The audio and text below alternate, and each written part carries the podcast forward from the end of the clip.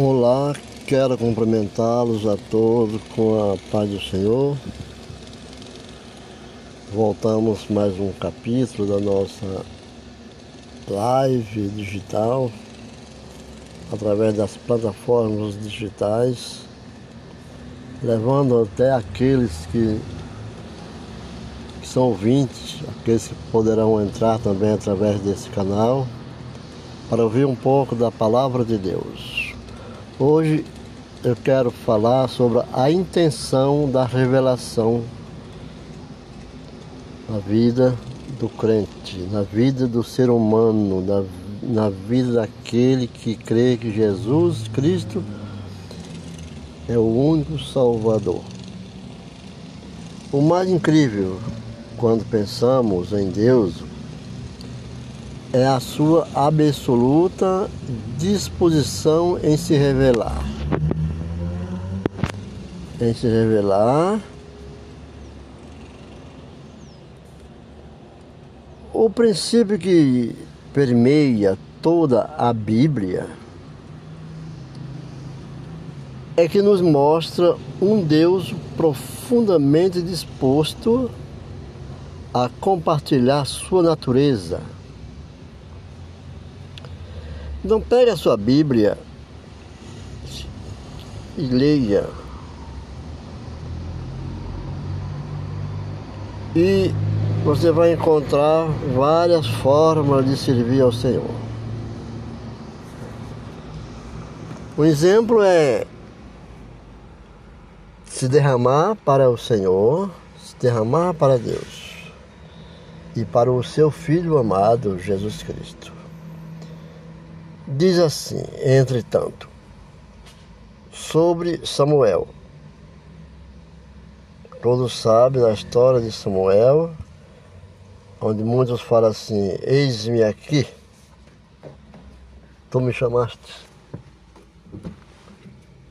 Então, essa é a história de Samuel que todos geralmente profere, profere essa palavra. Entretanto, na história de Samuel, o menino servia ao Senhor perante Eli, o profeta Eli. E a palavra do Senhor era muito para aqueles dias. As visões não eram frequentes. Sucedeu naquele tempo que, estando Eli deitado no seu lugar, ora, os seus olhos começavam já a escurecer de modo que não podia ver. E ainda não, não se havendo apagado a lâmpada de Deus, e estando Samuel também deitado no templo do Senhor, onde estava a arca de Deus, e Samuel, e o Senhor chamou Samuel Samuel, Samuel, ele respondeu: Eis-me aqui. E correndo a Eli disse-lhe: Eis-me aqui, por que tu me chamaste? Mas Eli disse: Eu não te chamei, torna a deitar-te. E ele foi e se deitou. Mas tornou o Senhor a chamar. Samuel, Samuel se, le se levantou, foi a Eli e disse: Eis-me aqui, porque tu me chamaste. Mas ele disse: Eu não te chamei, filho meu. Torna a deitar-te. Ora, Samuel ainda não conhecia ao Senhor e a palavra do Senhor ainda não lhe tinha sido revelada. O Senhor, pois, tornou a chamar Samuel pela terceira vez, e ele levantou-se, foi a Eli e disse: Eis-me aqui. Porque tu me chamaste? E então entendeu Eli que o Senhor chamava o menino. Para o que ele disse a Samuel: vai deitar-te, e há de ser que se te chamar, dirás: Fala, Senhor, porque o teu servo ouve. Foi, pois, Samuel e deitou-se no lugar, no seu lugar. Depois veio o Senhor, parou e chamou com, como das outras vezes: Samuel, Samuel. Ao que respondeu Samuel: Fala, porque o teu servo ouve.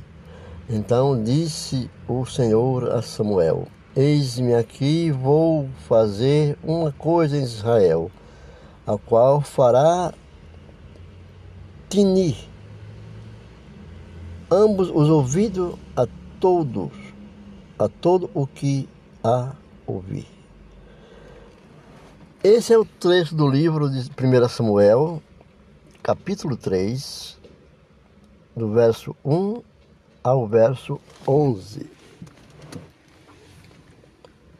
Essa passagem da palavra de Deus começa dizendo que nos dias em que Samuel servia a Eli, o profeta Eli, aquele profeta que, do qual derrota os profetas, os sacerdotes de Baal, da Jezabel. A palavra de Deus se revela naqueles dias em que Samuel servia a Eli. A palavra de Deus e as visões não eram muito frequentes. Isso quer dizer que Deus não estava fluindo em profecias e revelações naqueles dias. No entanto, segundo mostram as escrituras do, no Velho e no Novo Testamento, é da natureza de Deus falar com o seu povo. Sendo assim, em um dia especial, ele resolveu quebrar o silêncio e escolheu falar com Samuel. Deus escolheu falar com Samuel, quebrou o silêncio. O pequeno sacerdote Samuel não sabia que Deus aparecia naquele, naquela noite. Ele ainda não havia aprendido que Deus não tem hora certa para falar e gosta de acordar os seus filhos pelas madrugadas. Como vocês falamos, as orações da madrugada não é que a madrugada, filha, é curta. A madrugada é uma promessa de Deus, onde Deus gostava de acordar seus filhos pelas madrugadas para falar com eles. Samuel ouve o seu próprio nome ser chamado por três vezes naqueles dias, naquela noite.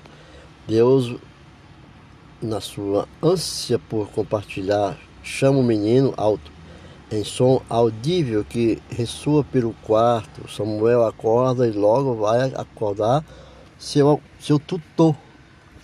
Porque Elia, Eli era quem cuidava de Samuel, já que era idoso e não enxergava bem. Sua visão não era mais boa. O velho Eli dormia um sono profundo. Aliás, penso que ele ficou realmente chateado por ter sido acordado. Não sei se eu teria ficado. Mas não é bom estar dormindo e alguém chegar e acordar. Principalmente a, o, o idoso ou a pessoa que está cansada. Mais uma vez a voz chama Samuel, Samuel, Samuel. E a cena se repete desta vez. Ele experimentado nas visitas divinas, diz, ele já tinha experiência com as visitas divinas. Ele diz: Vai deitar-te, há de ser que, se lhe chamar, dirás: Fala, Senhor, porque o teu servo ouve. Foi exatamente isso que Samuel fez quando a voz o chamou novamente. Só então Deus começou a dizer: Samuel, eu vou fazer algo sobre a terra temos aqui a figura de um Deus que está ansioso por compartilhar seus segredos. Entendo que Deus compartilha da revelação por dois motivos. Um é para que a revelação seja ensinada. A revelação seja ensinada e não guardada. E a palavra não tome caminho de interpretação errada. Deus avisa quando está vendo que algo não está correto. Escolhe aquela pessoa com quem ele quer falar e manda. Ele revela para que as coisas não andem errado. E o outro é para que haja intercessão.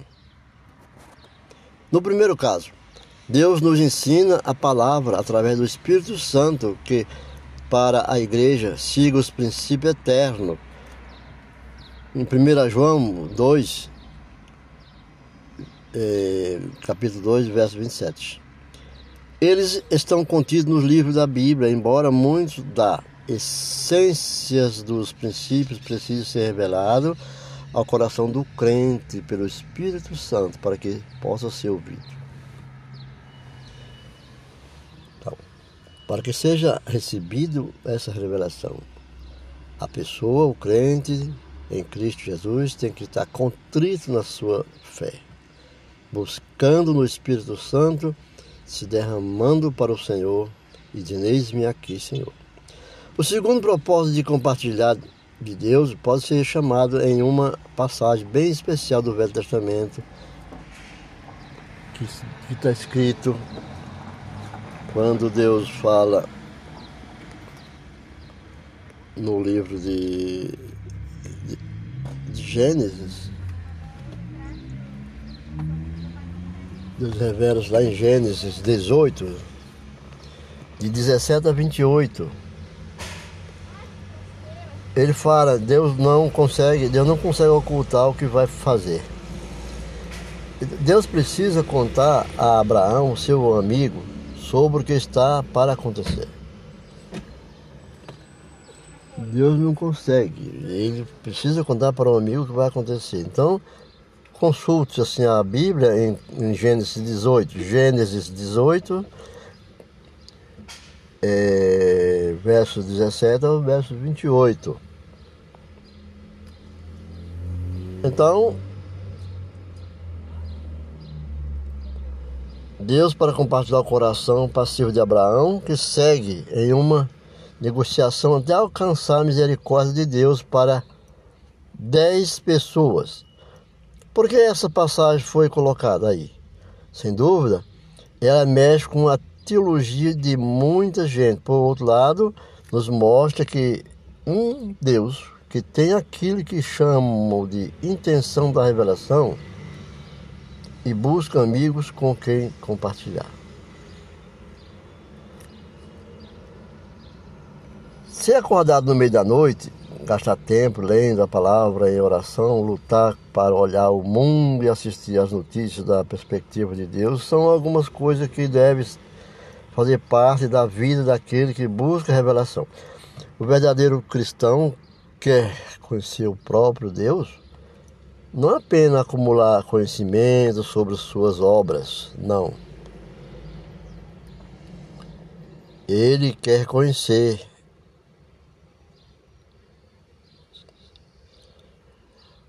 assim dizer, e não somente passear por Bíblia, por Brasília, por grandes cidades, viajar pelo Brasil, fazer turismo. Não. Essa passagem até o próprio arquiteto Niemeyer já dizia. O conhecer não é viajar por Brasília e nem, e nem somente passear. Faça por, faça por você, ao término destes, dessa leitura que você está ouvindo, faço por você ao término desse capítulo, bem aqui no meu, no seu quarto, no, no, onde você estiver, no seu carro, no seu hotel, no seu trabalho, mas medite sobre a palavra de Deus, porque na oração de Paulo aos Efésios ele diz: Por isso também eu, tendo ouvido falar da fé que entre vós há no Senhor Jesus e do vosso amor para com todos os santos, não cesso de dar graças por vós, lembrando-me de vós nas minhas orações, para que o Deus de nosso Senhor Jesus Cristo, o Pai da glória, vos dê o espírito de sabedoria e de revelação no pleno conhecimento dele, sendo iluminado os olhos do vosso coração, para que saibais qual seja a esperança da sua vocação? E quais as riquezas da glória de sua herança aos santos, e qual a suprema grandeza do seu poder para conosco, os que cremos segundo a operação da força do seu poder, que operou em Cristo, ressuscitando-o dentre os mortos e fazendo sentar-se à sua direita nos céus, muito acima do princípio de todo principado, de todo principal de autoridade e poder, e domínio de todo nome que se nomeia, não só neste século, mas também no vindouro, e sujeitou todas as coisas debaixo dos seus pés, e para ser cabeça sobre todas as coisas, e deu à igreja, que é o seu corpo, o complemento daquele que cumpre tudo em todas as coisas. É Efésio, primeiro capítulo, Efésio 15 a 23. Ficamos por aqui. Esperamos que tenham gostado dessa live, desse trecho, dessa dissertação da palavra de Deus. Esperamos se encontrar na próxima edição para que congratulamos o nome do Senhor Jesus Cristo e damos graças ao Senhor. Fique com Deus. Até a próxima.